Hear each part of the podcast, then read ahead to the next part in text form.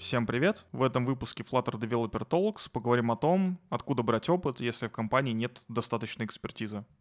Ссылки на материалы, которые будут упомянуты в выпуске, будут в описании. Стоит сказать, что я сам был в ситуации, когда у нас была команда, мы делали крутые продукты, да, именно для пользователя. Но в техническом плане были вопросы, которые мне хотелось решить, самому что-то попробовать новое, но оно как-то не шло. То есть люди писали на стеке, к которому они привыкли, они не хотели каких-то изменений, а если хотели, то изменения эти как-то шли очень странно, то есть мы в итоге ни с какими изменениями не столкнулись. И какие-то технические аспекты, типа CI/CD, внедрение новых менеджеров состояний, я не знаю, там, рефакторинги проектов, да, они были под вопросом и были интересны, наверное, только мне, ну, плюс еще каким-то людям, которые впоследствии, как и я, ушли из компании. Выход я для себя нашел только один — это делать все то, что мне интересно самому. Я завел пет-проект, это готовое приложение, которое есть в Google Play, и, соответственно, я выложил исходники на GitHub, я настроил CI/CD, я настроил Fastlane, в плане там создания скриншотов, я делал какие-то исследования, я проводил там самостоятельно какие-то выгрузки в сторы. То есть делал все то, что мне было интересно, чтобы набраться этого опыта, чтобы я мог сказать, что вот да, у меня вот такой вот опыт есть, типа выкладки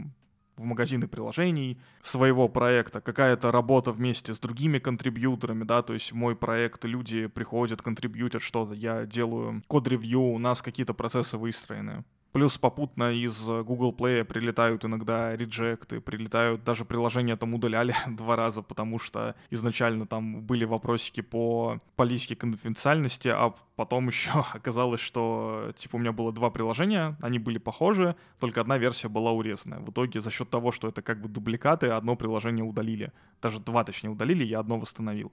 То есть эти моменты я проходил. Также в своих проектах, да, вот полноценных, которых я довел до какого-то состояния, я мог выбирать свою архитектуру, я мог делать все, что захочу, и это все шло параллельно моей предыдущей работе, то есть я занимался тем, что мне интересно, и в итоге, когда я вышел на рынок, решил поискать какие-то новые вакансии, открыть для себя новые возможности, я попросту уже шел с какими-то знаниями, которые я получил со своих пет-проектов, которые я проверил, которые я посмотрел, типа у меня вот есть готовое, что-то я это уже исследовал, и это как продукт уже конечный, можно сказать.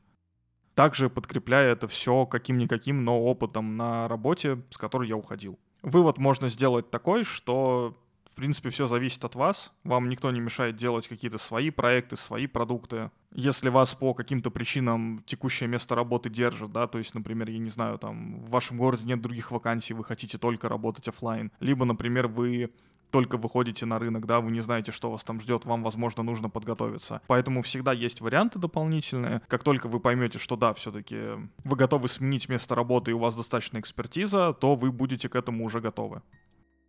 Если у вас остались вопросы по этому либо по предыдущим выпускам, оставляйте комментарии на той площадке, где вы слушаете подкаст, либо пишите мне на почту, которая находится в описании к каждому выпуску.